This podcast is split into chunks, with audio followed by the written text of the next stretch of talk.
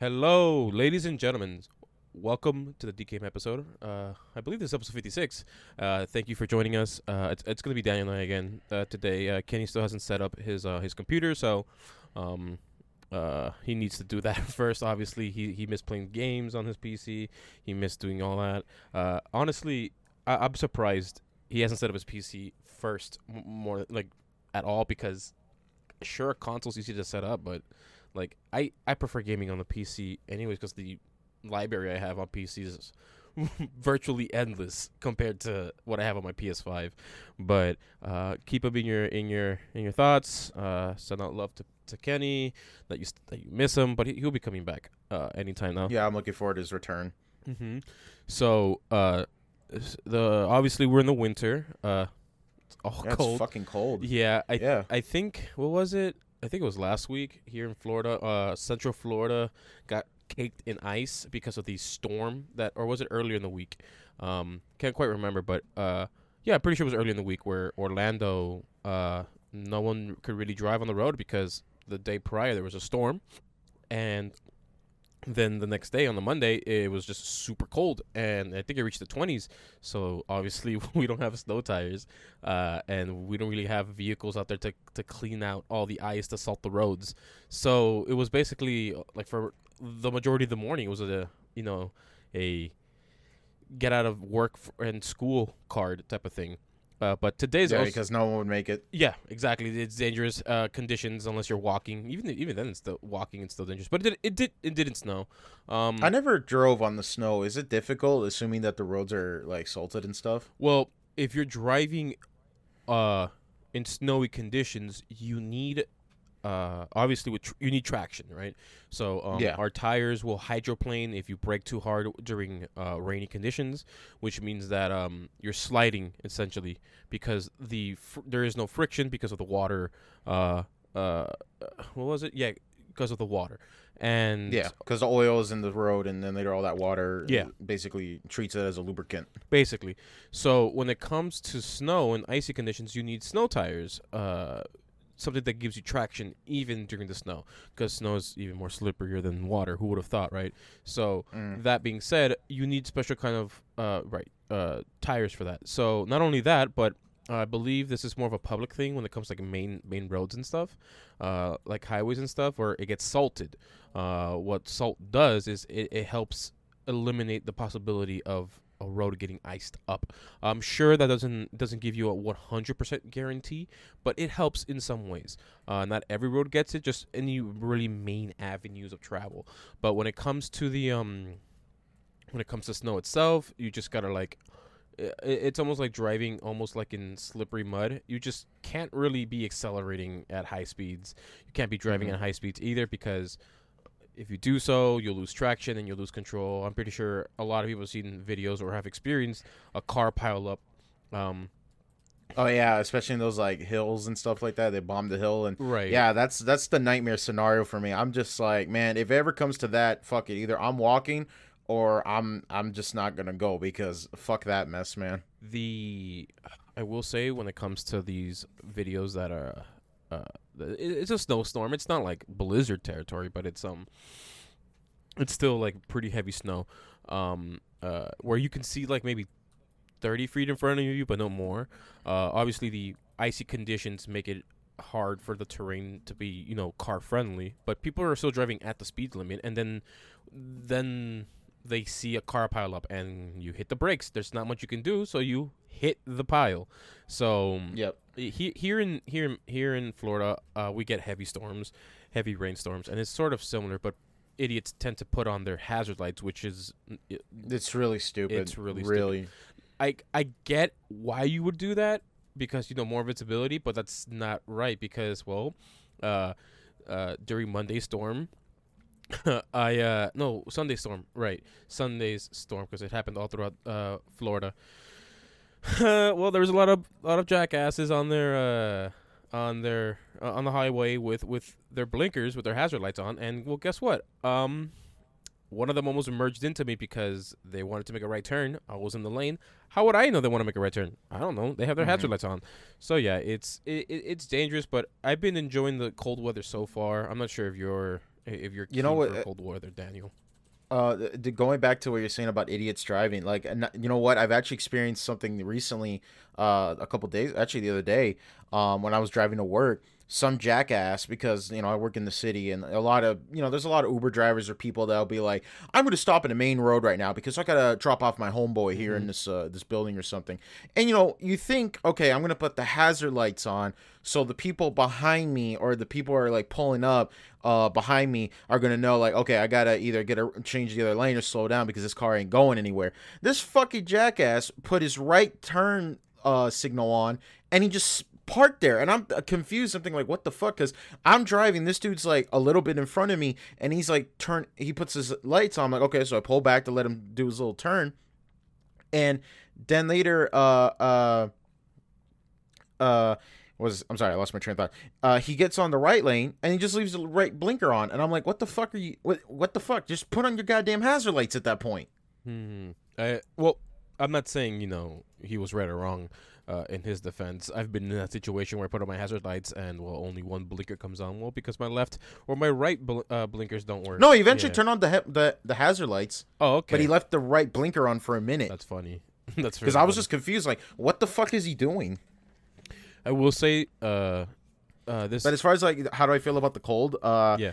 yeah, it, it um, it was kind of cold this morning. In fact, actually, for rarely ugly. do I ever put socks on when I'm like wearing sandals inside the house. But it's pretty cold in my room actually, and I actually have to put on socks, uh, because it's it's just my feet are cold. Yeah, that's very rare to happen here.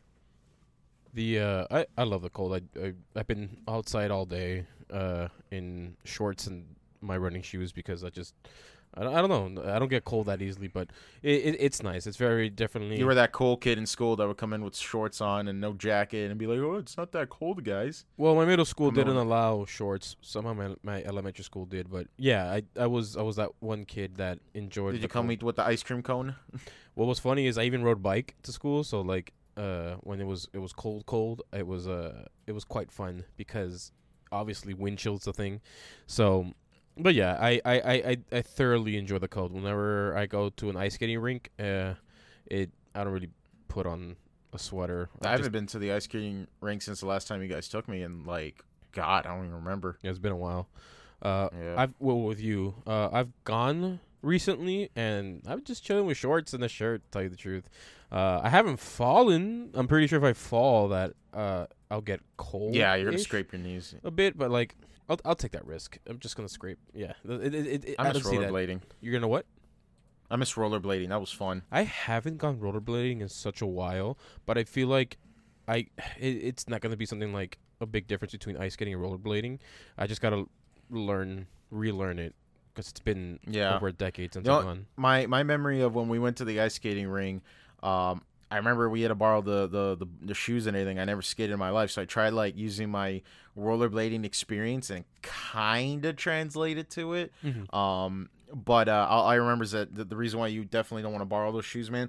I remember that um, you know when like you get like improper fitted shoes and they rub up against your skin so much. Yeah, you get dude. blisters. There was like a yeah, I had like a blister that was like big as a fucking grape, dude. It was so bad.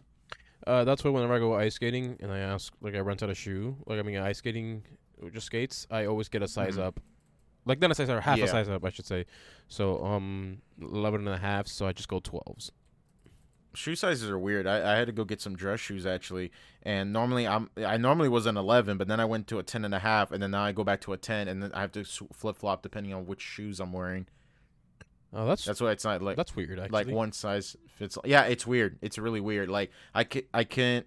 Uh, an 11 would be too small for me on one pair of shoes, but on a different pair of shoes, it'll be too uh, big.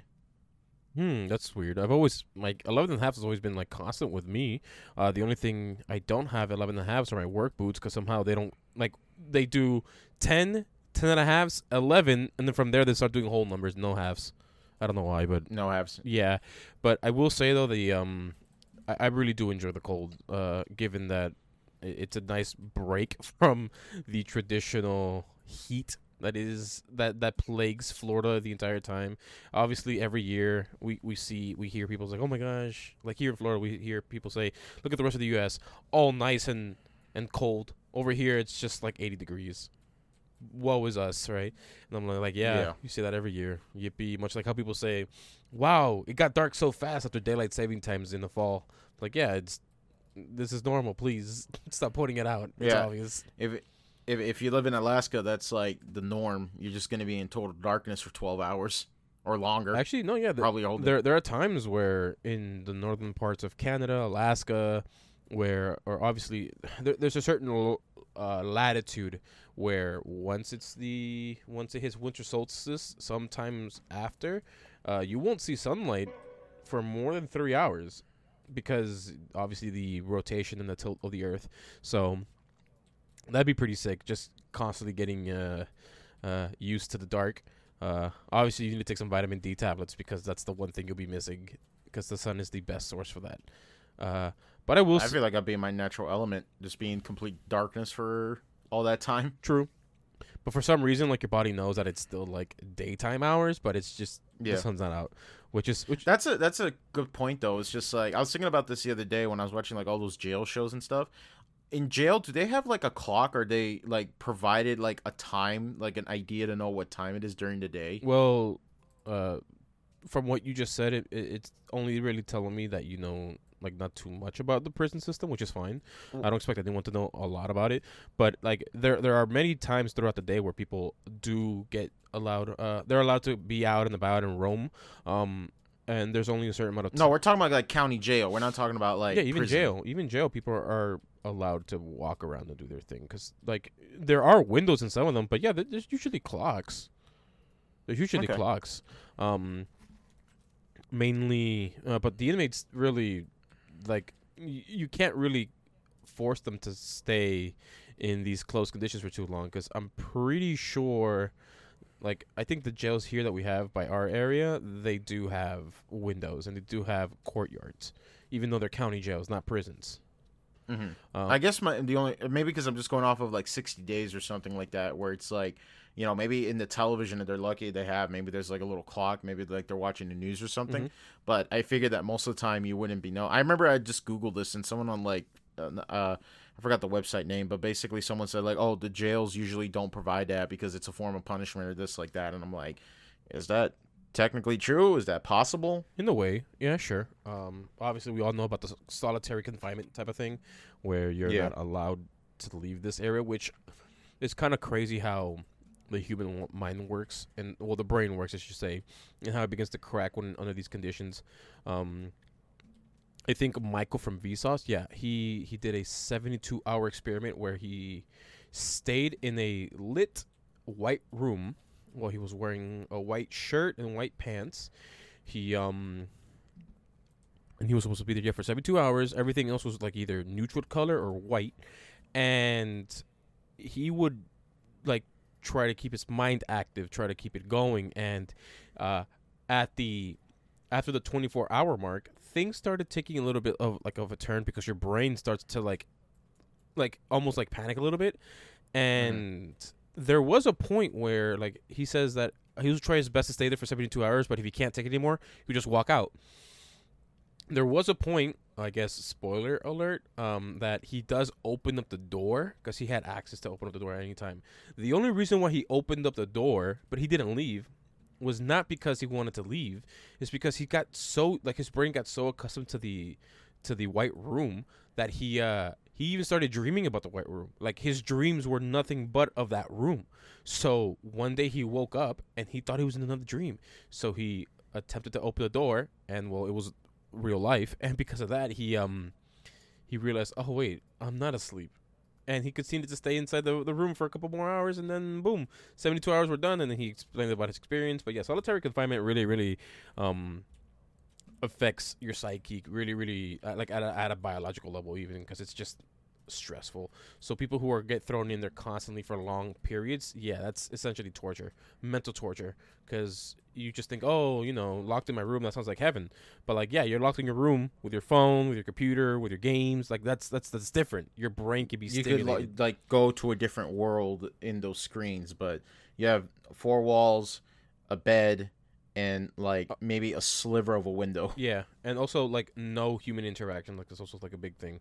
So, uh, what people tend to do, like, to help mitigate their uh, to satiate their I guess their uh, their thoughts Insanity. or whatever, right? They they would read, exercise, but that only goes so much if you're like stuck out a week in solitary confinement. It's kind of like that's kind of like a little bit on the crueler side of punishments. But yeah, um, I don't think I would do too well in solitary confinement after like five days, hundred percent.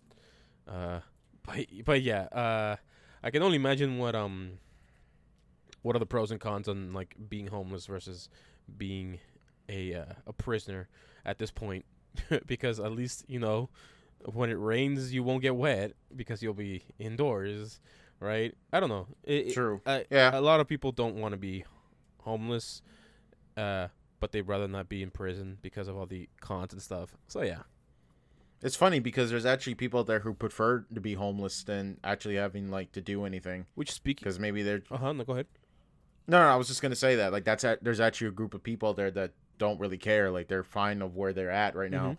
That they don't really mind not having a house or anything like that. Which speaking of, I've I'm pretty sure you might know this. You might know about this, but like I've uh when it comes to like homeless people, but uh, I've dealt with a lot of homeless people. Uh, like I, I've I've worked with programs that involved a lot of homeless people, and a lot of them have like sure there there are people who have addictions and they're in pro- poverty because of that, and they're still battling their demons.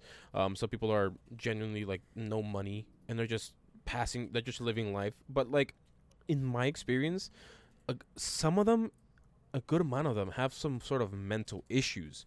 And Mhm. the rare ones are like they're happy to be homeless, which I've met like a handful of those people, kind of people who are want to be homeless just to be homeless, not because they hate working, not because they you know they don't want they're lazy, they just want to be homeless, and I can respect that. I can respect that that Sugma grind set. Forget the Sigma stuff. I love saying Sugma now.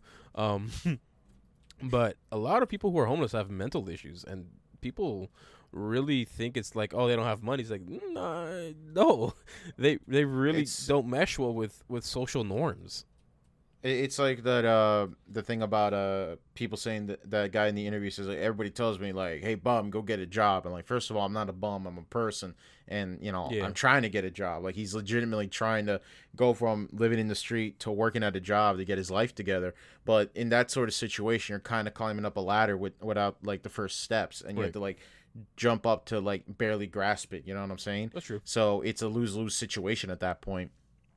Um, but yeah, it, it, it and you know what I think the sad part is I was having a conver- you know you're talking about how like most of them have like mental issues that prevent them from like either getting the, the either getting help or something like that. Mhm. I was talking about this with a coworker of mine the other day. I feel like it's heartbreaking to see like veterans resulting into homelessness Right. where it's like you fought and died, you fought, died, suffered, got injured, something out of it, and then later for your country, and now you're living in the same country that won't even give you a warm place to eat or sleep. You know what I'm saying? Right, that's true. Um, which speaking of, I like the whole American phrasing of like, oh, you're fighting for our freedoms, you're fighting for our country. Like, oh, I'm pretty sure a majority, like majority of ninety percent of like over ninety percent of our troops aren't fighting. They're just they're just doing the same old checks and balances type of thing. We're like, hey, we're just making sure uh, commerce and free trade exists, right? So like a bunch of carriers, like in the Navy, they they roam the waters and they allow free trade and commerce to happen because if not, anyone with a with a boat uh, and a gun can basically get on any trade any any cargo ship and just take it over and people lose a bunch of money but like i've known plenty of friends that they've you know served in the in the armed forces and i'm not trying to be an edge lord here but like like even the ones that did fight overseas they weren't really fighting for any freedoms the freedoms were already fought for here in america years Yeah, ago it- yeah so it's it's it, I, I get the saying and i get the i get the messaging but like it's not truly correct but when I guess I guess the way I'm looking at it, it's more like people who like actually face combat. You know, that's that's the one I'm more like referring to. Right, I get know, that. you- no, I- I get that, but like at the end of the day, like if you have to ask, like if they weren't fighting, would you lose a freedom? No, probably not. Like especially how big America is when it comes to military might. Like no one's invading America, so uh, uh, like they're fighting just to fight, and I won't get into the reasons why they're fighting and all that stuff. But things could get into like different discussions. But when it comes to like home, like veterans who are homeless, obviously some of them do suffer from uh, mental illnesses. Uh, PTSD is one. Um, it, it's a hard thing to recover for those who actually did face combat. Another one definitely is um, uh, not knowing what to do because the entire time they're in the, in the armed forces, they just follow orders and they just do their things. And then when they come out, they really don't have any experience in their own hometown, and they don't know how to get out. They don't know how to get out of the uh, in the environment they're in, so they just end up being homeless. So yeah, being a homeless vet does suck because after like uh, you've served your country uh, and you're treated in such a way where people are just like, well, sucks, man, but thanks for your service. So yeah, yeah, it, it, Yeah, I can't. I can't imagine being a, a homeless veteran during the Vietnam War and coming back and being called a baby killer for a war that really had nothing to do that you should never have been involved with in the first place. true. And like, th- I can't imagine coming home to that. Like, that was so depressing to me. Yeah, people. This was a very important that you that you the very important topic you highlighted because the the the Vietnam War was the first war to be publicized because obviously World War One, World War Two, the Korean War, which honestly a lot of people, especially in the Americas, don't know what was the first war to follow World War Two. Like immediately after World War Two, it was the Korean War that um the America um, the United States of America was involved with, um but it wasn't until like all these wars before the Vietnam War, they weren't publicized whatsoever. Like there was no uh, publicized footage until way after the war was done. So when it comes, so you got to see like basically the filtered version of war, yeah, to a certain degree. But when it came to um the Vietnam War, this was the first war that people saw footage basically like in oh. real time, like ki- it was yeah, live. relatively That's- real time. Yeah, yeah, yeah. Yeah, that that's that's sort of like the culture the shift of that of that time period was that you got you know the counterculture in America, and then you got all the footage being shown in real time. You know, it's not like super edited. Like if you go to like to the movie theaters back in the '40s during the World War II, everybody like, hey folks, today the British soldiers have taken on the tyranny in France. Right. Da, da, da, da. You know, Right. like it was edited to make it look like very you know like successful, but like right. in the Vietnam War, the there was a troops sense- too. You know, I mean, Exactly, and- it was and- morale, but yeah, and the uh, citizens. but during too. the Vietnam War, they would show you in real time, like, all right, this dude just got his head blown off. Okay, that guy is stuck, is got stuck. Okay, yeah, and then it's just like with the cameras, and there's a sense of set, like, um, what's what's the? I wouldn't say pessimism, but there's a sense of like everybody kind of knows, like, hey, you know, this is a fucked situation, but we're gonna kind of make the best out of it. But in war, there's no best out of any situation Right, like whether right. you're not you're laughing with your bros you just realize that hey we're, we're gonna die or we're probably gonna get killed um, left right and center in a war that we probably shouldn't even be involved with and then we're all gonna have to pay bail out eventually you know Right. So that was the like. And I wanted to bring that up. Obviously, there is no good side to war. It's all bad. And obviously, yeah, they did see the. I mean, you seen Full Metal Jacket. You saw that movie, right? You saw how like all the all the soldiers are like, you know, you you have a guy who's calmly sitting in a helicopter shooting at innocent uh, uh, farmers as if it was a joke and Yeah. nothing like. And the, the one guy was obviously sick by it. He's like almost wanting to vomit. And then later you get to them landing into one of the bases, and they're like, "Hey, take a picture with this guy with me. He's my good buddy." And it's a fucking corpse, you know. Like, and then there's that shot where they're playing "The Bird Is the Word," and it's just this guy with a camera having to f- follow these guys, and they're making jokes about it. They're like, "Hey, let's make a John Wayne movie. Well, who'll be the Native Americans? Oh, the Vietnamese will be the Native, uh, the Native Americans. Like shit like that, you know." which obviously, And you had um, you had like all the graffiti that people would draw on the helmet. It was clearly a cultural thing, you know. right. Of obviously, um, I'm not saying everyone was free of sin. Obviously, people in the Vietnam War and any war really, they were like not not peaceful whatsoever. They definitely let the power get to their heads, and they they did some messed up stuff. Which honestly, like I'm pretty sure that happened in World War One, World War Two, any war prior to that. Like even I'm pretty sure uh, the War of Independence was the same way because like guess what? People when they have power, they will like uh, their true characters will come out. Uh, a corrupt character will also come out because you give anyone a lot of power and they're not being checked properly. Guess what? They're gonna do some messed up stuff, and that's what we saw the footage of in Vietnam. And that's when when soldiers came back, even people who were just mess hall cooks, they were being lashed at. They didn't do anything. Mhm. So yeah, the Vietnam War was a very, very, um, very uh, big. Yeah, big I got it. shift. I, I gotta I gotta rewatch uh, Forrest Gump again. Uh, but anyways, in some lighter news, actually, uh, before we get back to the darkness, uh, how have you been, Marcos? Any so far? How's uh this new year been doing for you, man? Uh, been chilling, been healthier, a lot healthier. Uh, only Mhm. during the weekdays though. On the weekends, that's when I usually like eat wings and other stuff, where like I have a little bit more comfort food without over. You know what, Marcos? You? You know what, Marcos? There's they finally opened up a Wingstop near my house. We should go eat there sometime because I've always wanted to try Wingstop. Uh, yeah, yeah. I know the only Wingstop uh, near your place is like prior to the one being built. Um, that one Mhm. was rather far. It's closer to me, but like to you, it's a little bit more further. But yeah, Wingstop is good. It's I recommend it. yeah. I, I've always wanted to try Wingstop, uh, and now that's officially open, I was like, you know what, I'm gonna go eat. I'm gonna t- take you guys out and let's go eat here one day. Um, but yeah, uh, so well, you know, I asked earlier like how how this New Year's doing. Um, my New Year so far this year has been pretty good Mhm. actually. Um, as you guys know, for about God, as long as I've been doing this podcast, I've been complaining that I've been working the whole overnight shift Mhm. and uh, I might be getting a new job soon, guys, Nice. and it's gonna be great. It's not only gonna be better pay, closer to my house. Um, Better hours. I'm gonna get Fridays. I'm yeah, better hours actually. Um, I'm gonna get Fridays and Saturdays off again. I get to leave work on- on Sunday uh early. So, but I do have to come in earlier though. But fuck it, dude. I get to get out on a Sunday at two o'clock in the afternoon, and I still can enjoy my day. You know. so it's gonna be weekdays except Sundays. That or No, it's I'm gonna I'm gonna be working from Sunday to Thursday, and then Friday and Saturday I'm off. Oh, I see. I see. I see. I see. Okay, I understand. I understand. Yeah. So the way how they explained to me is that like, well, you know, we normally make you work from 10 a.m. to 6 p.m., but on on Sundays we want to let people leave early, so you come in at 6 a.m. and then you leave at 2 p.m. Which is great for me because I can still go to the Tyler concert if I uh, get this new job. Nothing's set in stone yet, but I'm I'm fairly confident I'm gonna get this new job on uh, by Tuesday. I should know for sure. And man, I'm I'm fucking stoked. I am so goddamn excited. I haven't been this excited to get a new job in forever. Especially like going from like this is the first time I'm excited to get a new job as I'm working still at a job, you know? Because you know, I think when when you have a job already, you kind of a little bit more laid back and you don't put as much effort to find another job because at that point you're like, oh, if they don't got me, I still got some, I already got something that's bringing in the bread, right. you know. Right. Of course. But this is something I've been wanting. It- It's like checking off everything in the in the checklist that I want, and I'm so goddamn excited, dude.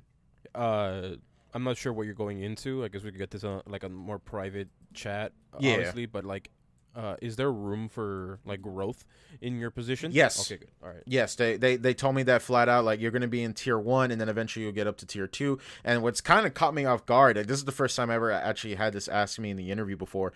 Uh, the guy who was interviewing me said, uh, "What do you think about moving?" And I'm thinking like, "Well, sir, I live like 20 minutes away from here. I don't think I need to move." He's like, "No, no, no. I mean like move around the country." Yeah. I'm like, what do you mean? Like, well, the good thing is in this company that if you get hired, you know, if, if you want, if we want to give you a promotion, we could let you move anywhere in the country, and Yeah. you could pretty much uh, work work in that company and somewhere else. And I'm like, holy shit! Like, I never actually had that that question. I remember just being so caught off guard by that, where I was, I, I just love my response was just like, well, sir, I live 20 minutes from here. I don't think I need to move. And he's like, no, no. Yeah, I mean, like anywhere in the states, son. And I was like, oh shit. Uh, yeah, I guess uh, I'd be down for that. Right. Fuck, you want to hook me up and li- make me live in Denver? I'll fucking move to Denver. Um, I always wanted to see that spooky ass international airport, though. It's not that bad. No, but you know what I'm talking Yeah, about, yeah, right? I know what you're talking about, but With the demon fucking horse and the goddamn painting mural, mural and shit. Mhm. You you know what the painting mural I'm talking yeah, about, right? yeah, I've seen pictures. oh my god, dude, that thing. I remember like I I got into for some reason I wrote a paper about that goddamn uh, airport, and it's not even like I believe in most of that crap, but dude, I remember one time for shits and giggles, I put that mural, uh, the one with like the, the the the army guy, and then like you know on the left side, that's where all the kids are on the side, Yeah. and the army guy's dead. So you can interpret as that like, oh, he was evil and now he's slain, and now there's world peace, or you can interpret the other way around where it's like there was world peace and now there's evil, which that's what Yeah. makes it so fucking terrifying, dude. I remember one time it scared the shit out of me. I put that mural as my wallpaper on my computer just so I could like focus on like doing it, uh, doing the paperwork, paper for for that uh, classwork assignment, right? And I remember I turned on that computer one day, and I saw that mural pop up in front of me, and something shook me in my fucking core that scared the fuck out of me, dude. Something about that image just coming up on my computer screen just made me feel so like freaked out about it, you know? Mm, God, it was okay. That's so weird. dude. I- No, it's just you know what I think it is, dude. You know what I've been really fascinated with lately, dude. What? Have you heard of analog horror? Yeah, yeah. I've been. Oh my god, I've been on that for a while. It's it's so dude, fun. I I love it, dude. I I finally got into the. uh uh, well, for the audience who don't know what analog horror is, uh, Marcos, do you want to give an explanation? You're probably better at this than me because Uh, you've probably been. Well, when we're talking, well, here's the thing though, and this is just me being, Mm-hmm. like, I guess, mm, what's the A word? stickler. yeah, stickler for it. I guess there's like Mhm. different eras of it. Uh, Yeah, let's clarify. It's not found footage. We're not. We're Right. not talking about found footage movies. The, there is some bleed over it, but it's not exactly the same thing. right, and the only reason why I like analog horror, other than the aesthetic reasons, I, I just like it Mhm. because it's mostly either grayscale or like very, very, uh, what's the word, opaque colors, like very like not strong. Analog color. Yeah, Yeah. yeah. yeah. So for anyone who doesn't know, uh, I, I think the name is based off like VHS tapes type of stuff. So obviously we have digital Yes. media where everything is either digitally downloaded or even DVDs, right? But VHS are well analog, and analog was just an old school way of recording stuff, and it's it, it was more physical. Um, analog horror is just basically, it, it, it, yeah. It, the, the reason why I wanted to point out eras and genres is because found footage is that where you find a lost footage, you find something lost. Uh, a lot of video games take place like that. It's like, hey, I found this game, let me go play it. Like Sonic. Uh, Oh, Son- the spooky creepy pastas, the Right. Sonic.exe. Right, right. So creepy pastas do fall under into some form of analog footage, but uh, I, I mean analog horror. But analog horror is just basically a horror that represents a otherworldly creature in the form of like a tape, a VHS tape or something. But then Mhm. this tape manifests itself into the world. The only analog tape, I mean analog horror that a lot of people understand because it's it, it, it got popular in the mainstream is stuff like The Grudge or The Ring because that technically is analog horror. You see a VHS tape, you see something, and then the demon that curses that that footage is now onto you. Um, then there's also the whole skinwalker thing where you're in the forest, you see a video of a forest, and then there's skinwalkers walking around. But yeah, um, Yeah. And- but in this case, we're talking more about like the internet style Right. of analog horror. Right. Like, yeah, it- I mean, I get where Marcos is coming from because it's just like the idea of the Ring and this, you know the Blair Witch Project was that this was a found videotape that's meant to be fuzzy and fuckery and things like that. And there's like that sense of like, you know, because it's an analog format, you could kind of tell that it's more susceptible to get like fucked with more often. You know mm-hmm. what I'm saying? Yeah. Like a good example was like one night, I, I, the other night, I was driving to work and I was feeling nostalgic, and I put on that, you know, that song that plays in the end of The Shining, you know, Midnight, Yeah. Min, Moon, Midnight with the Stars and You and shit. There's something about that song when it's like not as clean as it sounds, and everything sounds so like old and worn the fuck out. It's just something that kind of sense of like dread. You know what I'm saying? yeah, especially So, if you put uh, the whole. Uh, a, a lot of people the have, song in the context, especially Yeah. with the fact that they got that shot of Jack Nicholson in that fucking painting, and I, you know, I always like it when, whenever I watch that movie, people people are like, "Wait, what does that mean? Does that mean that he went back in time? Is that mean that he's stuck in the hotel?" Da, da, da. And that's what made it so fucking spooky because it was a song that played during a New Year's party that Jack had no reason to be in, but he's still in the fucking painting. I will you say know, though, in the picture. with a lot of these like great movies of the '80s, '90s, '70s, like, okay, Silence of the Lambs, for me, as well as uh, like, like I, I get why it was popular. I just don't think it's like the best movie out there. That's it with The Godfather. The same thing with The Shining. Like, I narratively speaking, I'm just like, okay, it's all right. Aesthetically Yeah. though, that's that's something different, right? The Shining. Oh yeah, yeah. the shining aesthetics like I and the the choreography and the like everything about it is is great. Like i i, I like the visuals. I like the music. I like the everything. One, one thing i've always loved about the souls series is like hey you hear no music until you fight a boss. Everything else is Mhm. just silence except the sound of your feet and the enemies lunging at you in your attacks. Um so one thing i liked about the shining was just just it's just a simple it looks like a documentary.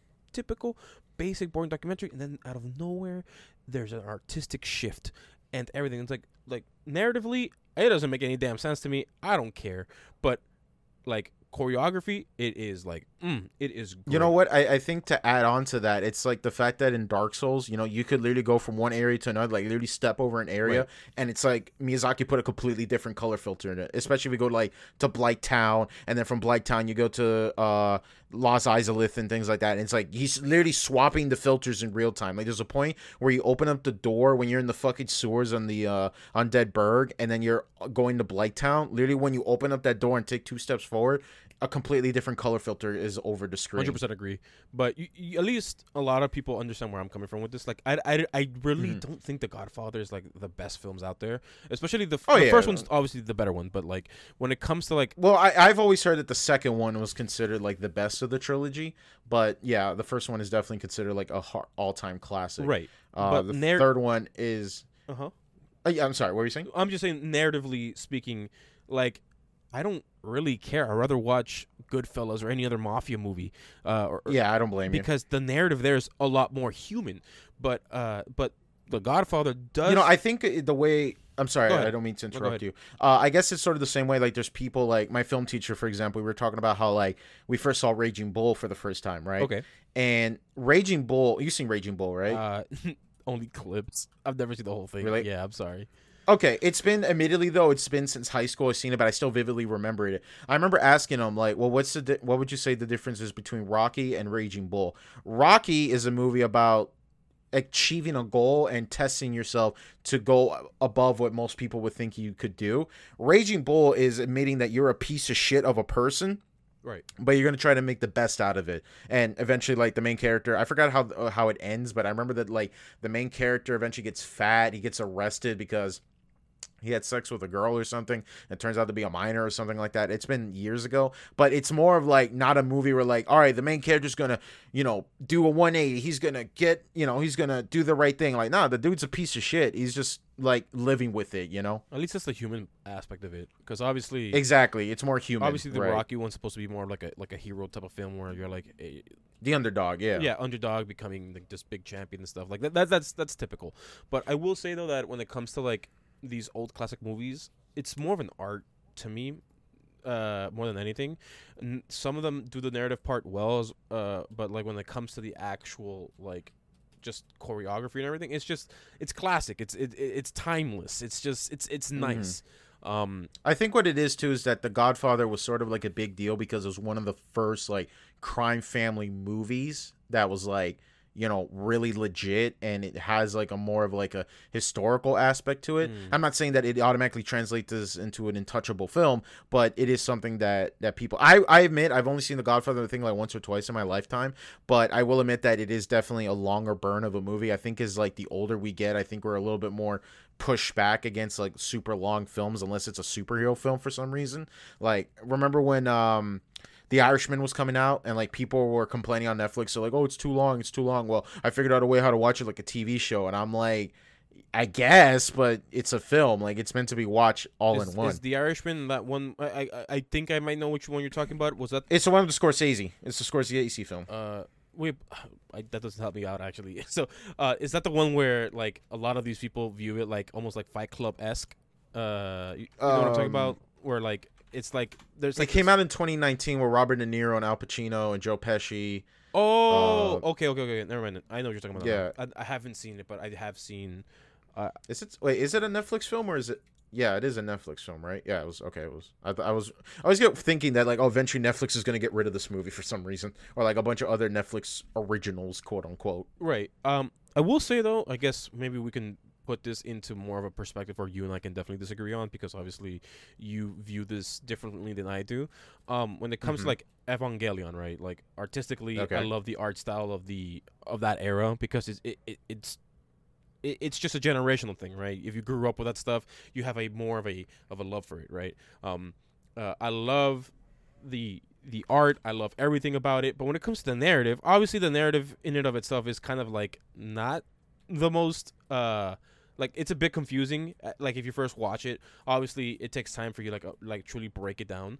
But like when i watch evangelion i mostly just hit it for the the the, the narrative stuff. Not i mean not, not the narrative stuff but like more of the aesthetics. Same thing with Mhm. um what's this thing this movie called akira right? Akira was like I, I mostly like the the whole future the future vibes the the, the cyberpunk vibes right the Yeah. the narrative isn't really the reason why you go for it but like the fights are there the the chase scenes the everything the atmosphere I mean, that's cool but like the narrative isn't the strong point like w- w- we have to admit yeah, that. you're not.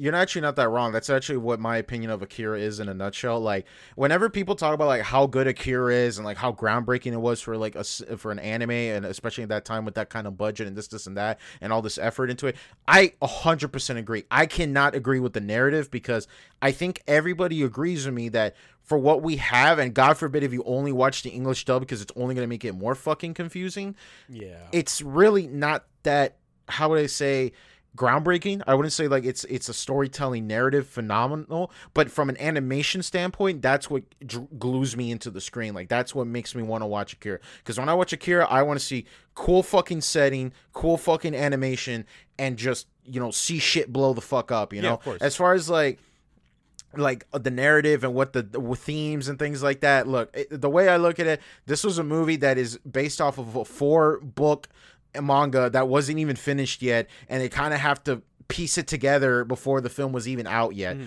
Now, I've always heard rumblings and rumors that they're gonna make like an Akira TV show that's supposed to be like you know the the one to one from the manga translation.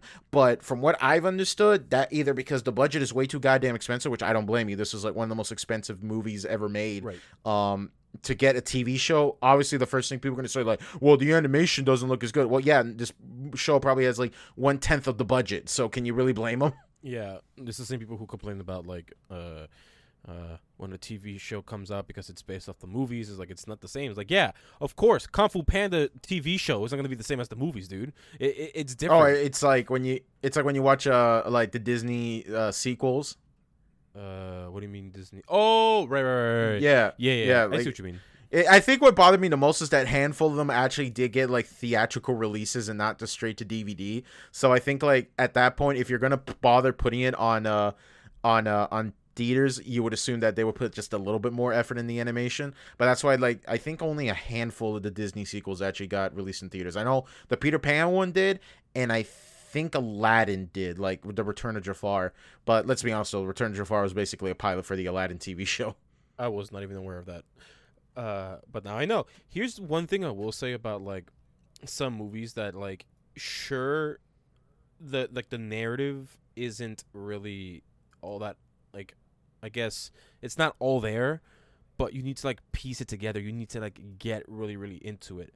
And uh, have you seen the new Matrix film?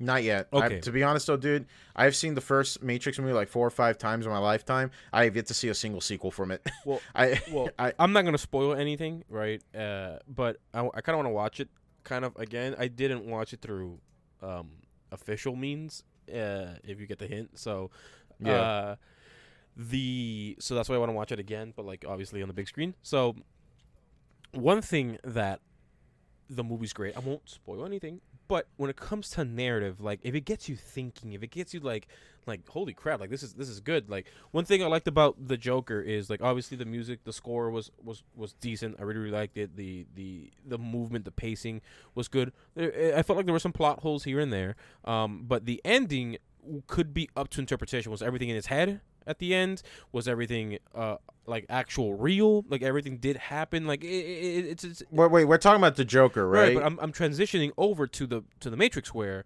um the Okay. first basically the first third or the first half of the movie like it really really really made an amazing groundbreaking philosophical move into a movie where you're like damn this is interesting this is a very interesting point that was just pointed out uh, by the by the by the obviously by the um, the characters in the movie everything after that point is just like uh, you had an amazing plot here, a plot device, and, and you just discarded it just for fight scenes. So, the new Matrix film, I liked it. Not the whole thing, because everything else became like a generic fight scene, almost, almost like a Shonen, Sh- Shonen type of thing. But like it, like the movie itself at the very beginning, you're like, this is this plot is amazing. This plot is like wow, and then it goes downhill from there. So like, yeah, that, that's all I have to Mm. say for those who haven't watched it, and I'm sure those who have watched it, uh, leave your comments down below if you if you know what I'm talking about. Because like like if you really really look into the narrative, yeah, it, it's nice, it's interesting, and then generic stuff. I don't know what happened. I really really wish.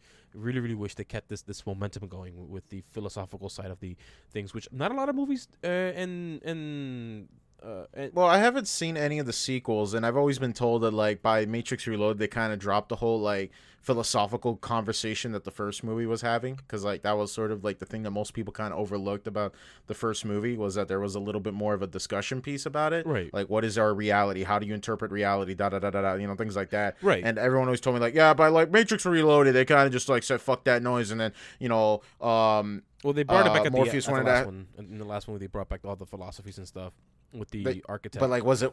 But did they do it well though? Is the question. well, um, yes, and not as good as the first one, but they it, it made you question the trilogy as a whole. They made an attempt at least. No, no, no. Well, is that an attempt? Like how, like when they go into the deep, deep questions, like what is actually reality? How do you define it? Yada yada yada. Right. Uh, the third one doesn't go into that hard of philosophical philosophical terms. It goes harder in in the. It goes in its own way.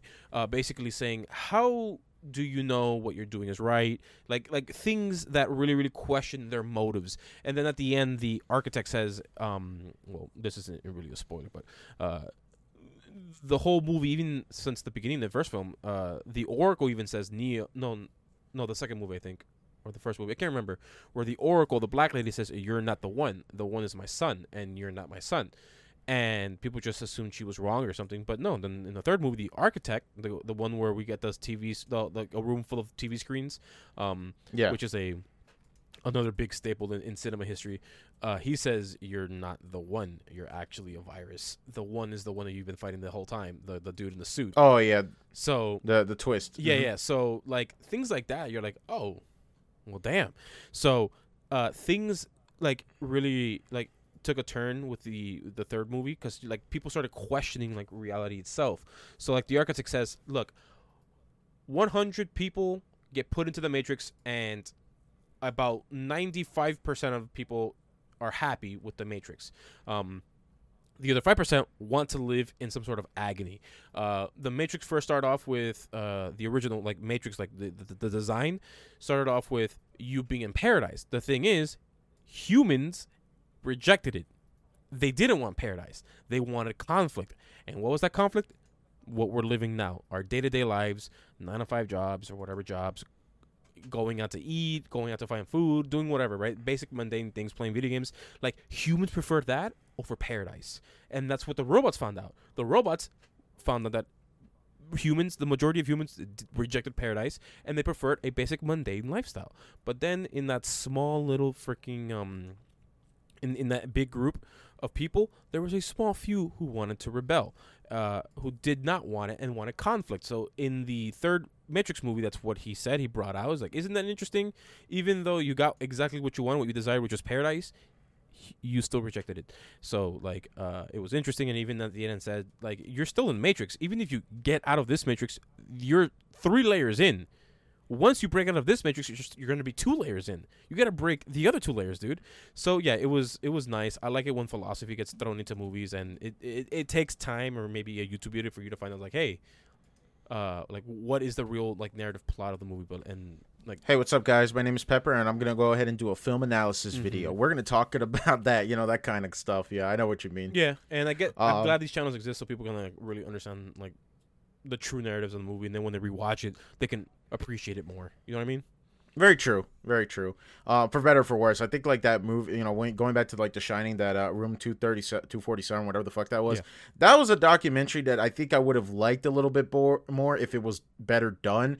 Because some of the fucking theories that these guys make are beyond ridiculous. Like, okay, the whole moon landing thing, I'm okay with that one. I'm okay with some of these things, but some of them is like, did you know if you watch the movie frame by frame, at exactly this moment, you will see Stanley Kubrick's face painted on the clouds, and it's like, I, Yeah, I, I don't really this is- see it there. I'm, I guess people That's just a bit of a reach there, they're Chief. just fishing for content at that point. It seems like, yeah. but I, I do like when like genuinely like, hey, here's like I, theory. remember this one part of the in documentary. I got so fucking annoyed. Is like there's a kid crying in the background, and like the guys like talking about like so yeah, as we get to this clip, and the guy literally goes, uh, "Excuse me, one second.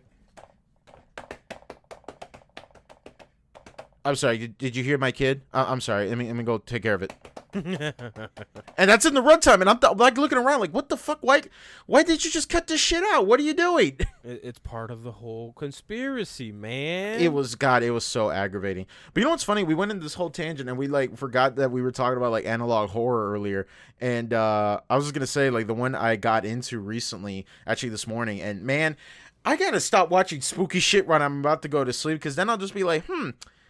What if what if these things that I'm watching might go after You me see, eventually? that's the problem that people have. I'm not afraid of the dark. I'm scared of what's in the dark. I'm like, dog, just like you lived your whole life. The darkness existed, and it's only now that you're afraid of the dark because you started thinking about what. it's not that I'm afraid of the dark. It's just that like okay, so the one that I saw recently was the Mandela catalog. Okay. Did you watch that one? No, I heard. I heard about it. It's really good. It, it's it's fucking terrifying. And here's what I noticed about analog horror that I think I figured out like an internal fear that I have. I think I have a fear of really weird obscure faces. Like really over exaggerated like human faces. The like just face. getting Got it. Yeah, yeah, yeah. Kind of like that. Like you know, like Jerma's face. You know that meme and shit. Yeah. You know how like people take it to like uh, to like to the umpteenth level, and you get that weird feeling like this is some like uncanny valley bullshit.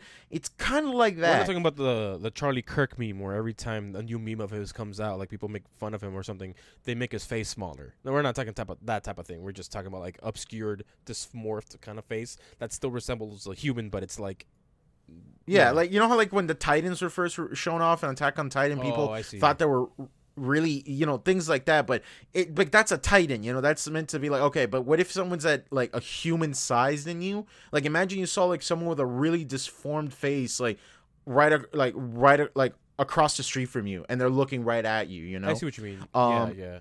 That puts a like that kind that puts a little poop, like a little poop turd coming out of my butthole type of feeling.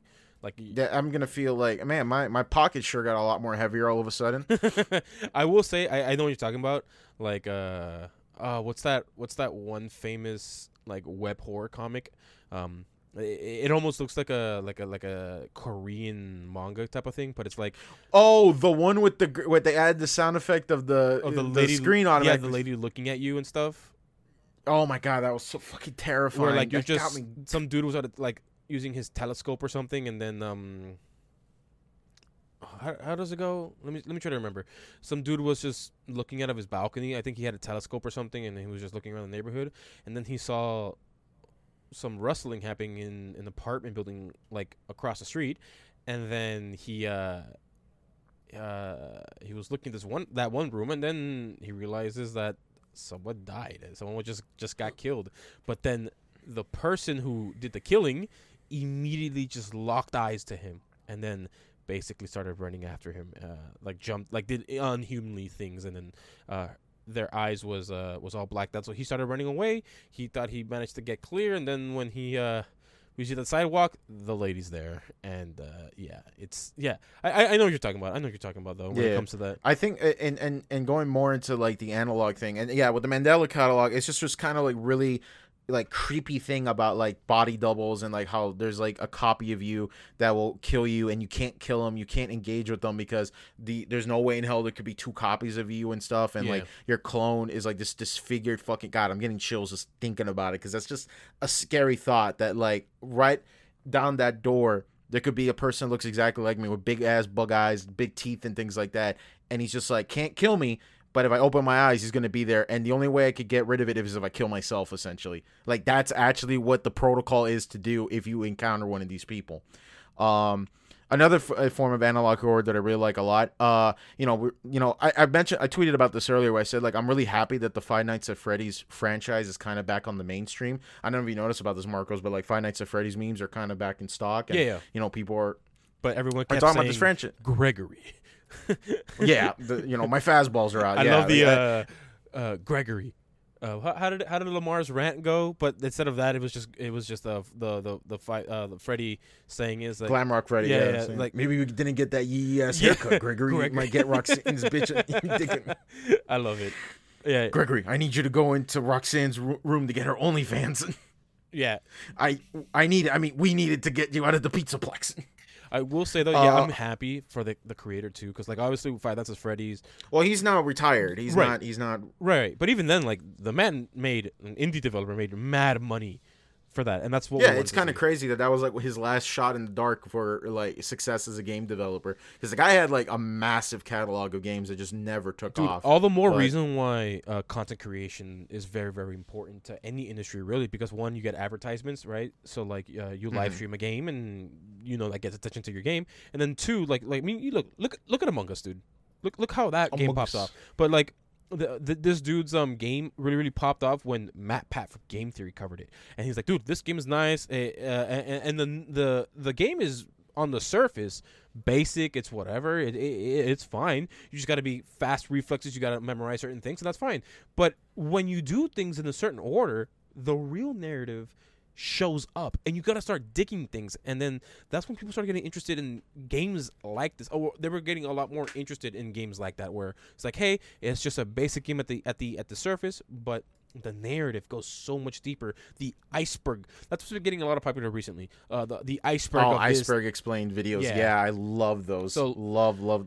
So um, I could binge watch all of those, all those easily. Right, because like you, you- like there's so much information that you don't know because you're not into it. Like the same thing could be done. The first for, one like- that really kind of took off, that made it sort of like a genre, though, was actually the Super Mario 64 iceberg. yeah, yeah, and well, especially when like if only you know like how deep that game goes and like everything went into it. So yeah, that, yeah, every true. copy of Mario 64 is personalized, like wet dry world, uh, mental exhaustion thing. And, Right. You know, it's one of those things where it's just like, is it man? Like, yeah. Even as a kid, I always thought wet dry world looked kind of weird to me. Like, cause we let's be honest though, when we all played Mario 64 and we all saw that sunken city. We all were curious, like, what the fuck is up with this city? Right. Like, this is like way too look like a, a human structure lived here. Who the fuck lived here? This is some like Dark Souls ass exploring an, an abandoned fucking part of the map kind of bullshit. You know what I'm saying? Right, but that's like you wanting to look deeper into things that aren't really there sometimes. But that's why I liked uh, the Five Nights at Freddy's like thing. Like obviously it was it was cringy because you know children find a way to make things cringy. Period. Right. So like uh, like Undertale had a narrative, but it had a deeper narrative outside of like the main game. But it wasn't like too too deep. Uh, it was there if you found it. But um, like yeah. So like, I like I'm glad MatPat exists uh, because he made Five Nights at Freddy much more popular than one would have already like were where uh, in the world where he didn't cover it, it wouldn't be as popular. I would I would argue more that it was actually Markiplier that really kind of True. Because to be fair though, like what most people always forget is they're like, oh my god, MatPat does all these game theories about Five Nights at Freddy's. Well, yeah, no fucking shit. It's like telling someone like, hey, that successful thing you're doing with your business, fucking stop that, because mm-hmm. I don't like that. Yeah. I don't like that. What the fuck? That's fucking stupid. That's not how this works, genius. Um, secondly, it was because he didn't initially wanted to do a Five Nights at Thre- Freddy's video. Originally, he made a poll, which I always bring this up. He was asked, "Do you want a Five Nights at Freddy's video or do you want a Slenderman video?" And people voted for Five Nights at Freddy's. And oh, look at that! Now he gets paid to talk about it. Right, but uh, I wanted I wanted to make that clear when it comes to like the the Markiplier thing. I agree with you.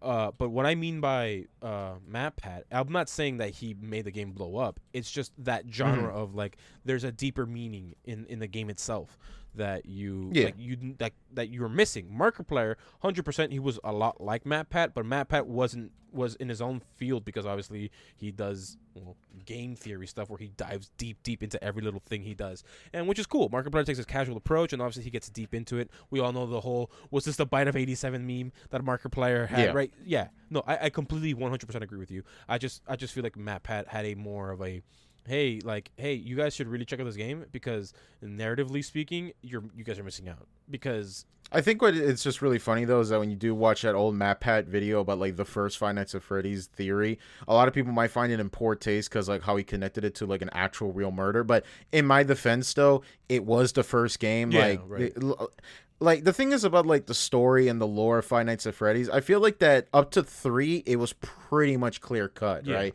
You had the first game that set the groundwork. Like, okay, now we want to make it in 1987, so we got Five Nights at Freddy's 2. We know who the killer is. Da da da da da. Okay, now we got the third game, and we found out what happened to the killer. The killer died. Da da da da. I think when the fourth game came out and they tried to explain more shit, and it just confused everybody a lot more. It became more of an aggravating piece of the of the lore puzzle. You know what I'm saying?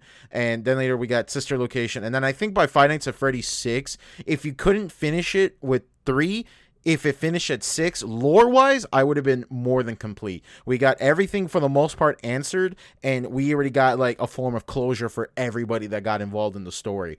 But you know, we kept going, and then we got Security Breach. With if you want my honest opinion of Security Breach, you know, as much as I like aspects of it, I don't find it at all as a horror game. Yeah, it's a change of the formula. Yeah, I, I agree with you. it's not just it's a change of the formula it's just not scary because the environments are way too bright everything's too goddamn lit up like you know you could easily make walking around in a mall really fucking terrifying but when everything is so bright and lights are on and color like dude have you ever like walked around in a mall when you're all by yourself and you get that uneasy feeling that there's someone always watching you or something like that Sorry, like no. that could have worked I've never had that feeling.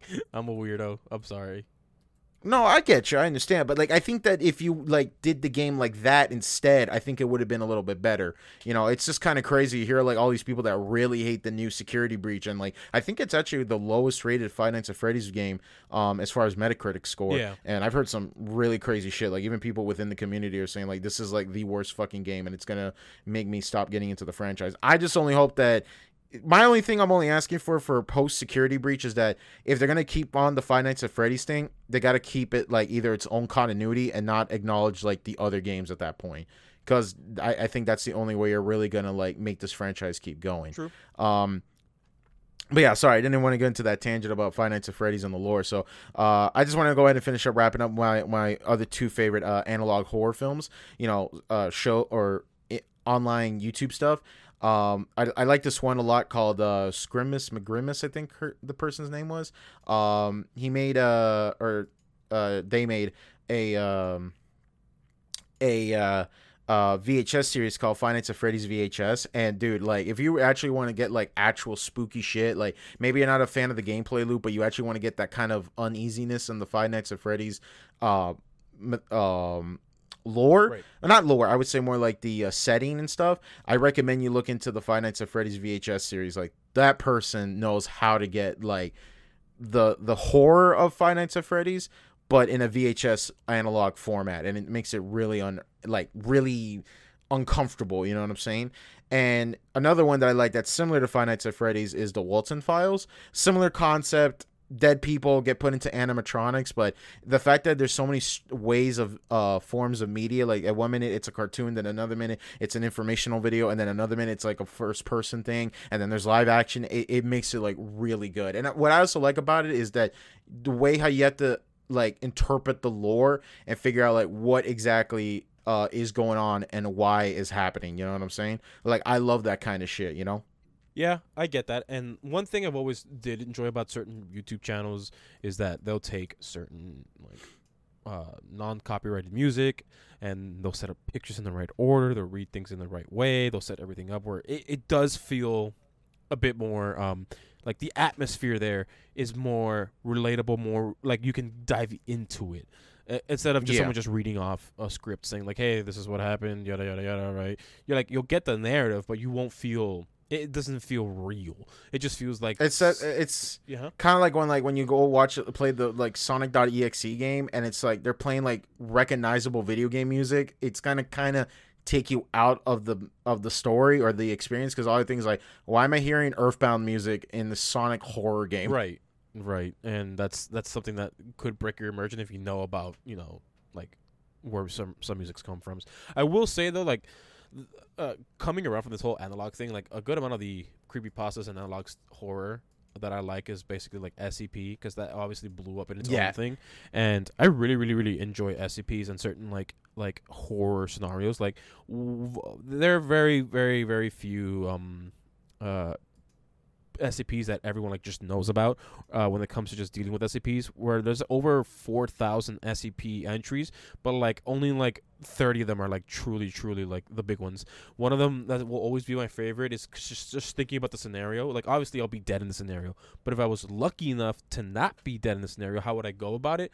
I'm not sure. Uh, the one is zero zero one when daylight breaks when the sun just out of nowhere turns on, and if you're if you get hit by any form of sunlight, you start melting into this goop of, of flesh and you become like your your goop of flesh becomes sentient and uh sentient and um other groups of flesh start merging together and you just basically become like almost like a hive mind. The thing is you like this hive mind retains your memories. Um so like uh let's just say i don't know daniel like uh you're at your house you're locked up you know you can't touch the sun but then i end up going to your house saying hey daniel it's me marcos dude i'm your boy. You should come outside dude. Everyone's here. Like i know it looks bad. I know it looks bad. But like it's not. We're all together. We're all enjoying the glory of the sun. The sun is like happy for us, right? And I won't sound like how I'm sounding now. I'm starting to sound like a little bit more gurgly, a little bit more like like like like wet the way I speak. But like it's not me. It's just my memories Yeah. being used to to get you out, type of thing. And if peaceful ways doesn't work, well, they're gonna break break everything down and, and force you out. So yeah, it's um it, it's it's one of my favorite things in horror where it's just like I hear my mom at the door, she's calling my name, but that can't be my mom because she died a week ago. So why do I hear her voice? You know, things like that. right. And I'm so glad like when it comes to memes, I, I love all the Skinwalker memes, which sort of fit into uh this whole thing that we've been talking about today. Uh, Skinwalker means about like people impersonating, with the Mandela effect as well. Um, Skinwalkers like being beasts that can mimic voice and mimic uh, the shape of people, but like There's an SCP that does that though, isn't it? Like the, The- one that's in the the basement. voice. The li- yes, and that's a Keter class, but that's the voice one. It doesn't transform to people you know, but it. no, no, I know it's it's a monster, but that's kind of spooky shit. That's like when you're playing the game, it's just like, uh, D class, come over here, and it's like you think it's a natural person, but no, it's a fucking monster. Yeah, uh, and they'll mimic anything. They'll be like, uh, they'll even mimic the sounds of like someone screaming for help or even the baby crying. Like like these, and, and they're also uh, hive mind esque. And if you read into the SCP sen- entries of, of that one SCP, it is scarier. It's very very very scary. Like even if even one of them escapes. It's essentially another world almost. So yeah, and it's it's very very spooky. But that's why I love SCP. SCP is like it, it just has this world of its own things, and there are different YouTube channels that do know how to make the SCP universe feel a lot more fuller. They like connecting things and even having their own fan theories in there. It's nice. It's nice. But yeah. Yeah, it's it's really cool. But uh, yeah, let's go actually wrap up. We actually are over an hour here. So uh, thank you so much for watching and listening to the DKM podcast. As you guys know, you can watch us on YouTube. If you haven't yet, go ahead and subscribe or join our even our Discord server. We would love to have you on as our community. Uh, you could also listen to us on Spotify, Google Podcast, and Anchor. We're still working on getting it on iTunes. Um, and we're just gonna go ahead and wrap this up real quick because I actually got to go let my cat out. Um, you guys have a good one. Stay safe and uh, remember, uh, stay safe out there. You guys have a good one. Take care. Bye bye.